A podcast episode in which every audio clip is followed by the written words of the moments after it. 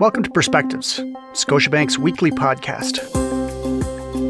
Each episode, our experts break down what Canadians need to know to navigate the latest in economics, the markets, and more. So there's a difference between what's happening and what people perceive is happening. People's lives are really complicated. Their assets aren't as straightforward as they used to be. There's always things to be worried about when you're an investor. Seemingly, there's a lot more these days.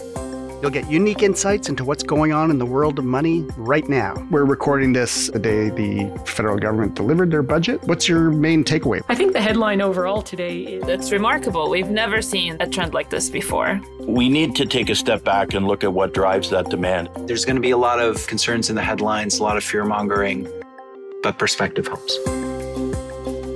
I'm Stephen Meurice, and this is Perspectives. Follow us wherever you get your podcasts.